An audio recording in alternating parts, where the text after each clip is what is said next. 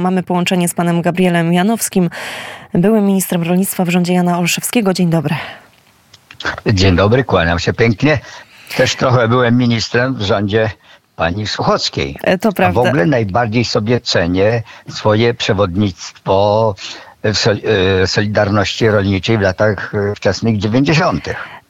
Solidarność rolnicza, a dzisiaj a propos Solidarności, ale mówimy o NZZ, rolnikach indywidualnych, to ta grupa, która tak. opuściła spotkanie z premierem Donaldem Tuskiem, a pan, e, panie ministrze, został z tego spotkania usunięty. Takie informacje do nas dotarły. No to znaczy, można powiedzieć w ten sposób, mimo że mm, e, e, prezes związku, pan Łopuszański, wystąpił o to, bym mógł uczestniczyć w tych rozmowach, no ze względu na doświadczenie, etc., etc., no to, to rzeczywiście zażądano, żebym opuścił tę salę.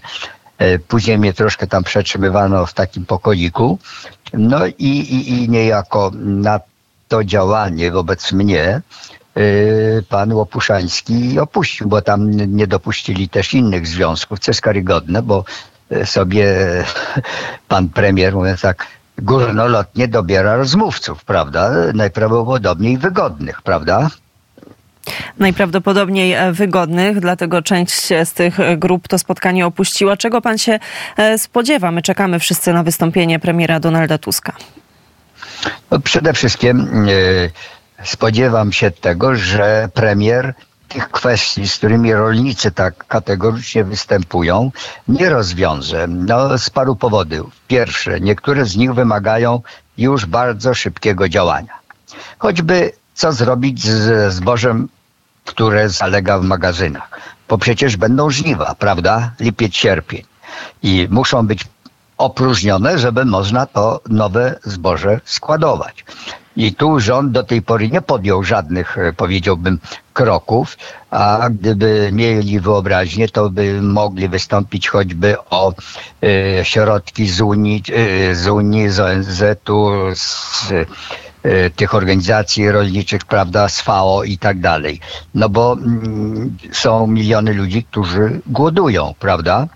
I to można by w jakiś sensowny sposób y, rozdysponować y, i tak dalej. Tego nie ma.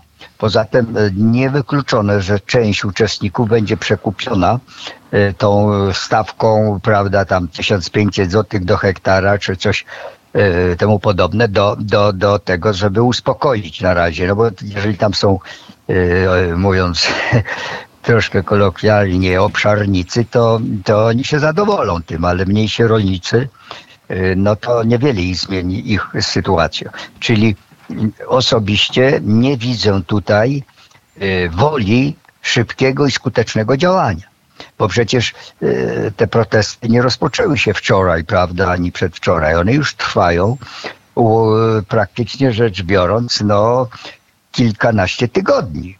I, I dopiero teraz się e, premier obudził, a w ogóle to, co było skandaliczne, bo przedwczoraj, e, prawda, tam ten wiceminister, pan Kołodziejczak, rozmawiał i zaprosił na 28 na rozmowę na godzinę, na godzinę 8.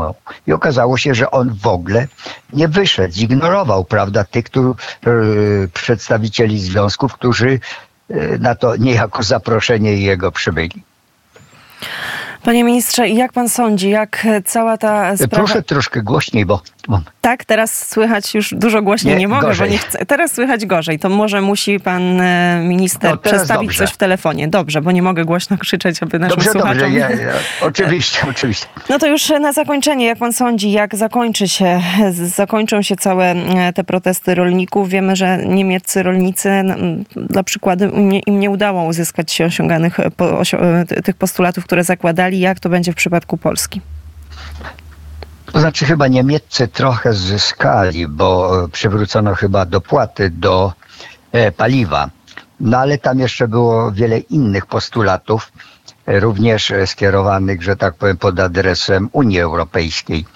Natomiast jak to się zakończy? No mogę powiedzieć, co, przy, co planujemy z naszej strony. Otóż planujemy na 6 marca właśnie zjazd, można to nazwać e, jeszcze w inny sposób, e, rolników do Warszawy. Tam są utrudnienia mm, czynione przez administrację odnośnie wjazdu ciągników, prawda? Że, że zabrania się, e, by ciągniki wjechały do centrum. E, Także tu, no, ale odbędzie się ta manifestacja, odbędzie się ten protest. Zadekla, zadeklarowała Solidarność, ta czerwona, że też weźmie udział, bo widzą powagę sytuacji i no nie można pewnych e, wy, wymagających szybkiej decyzji spraw odkładać, prawda?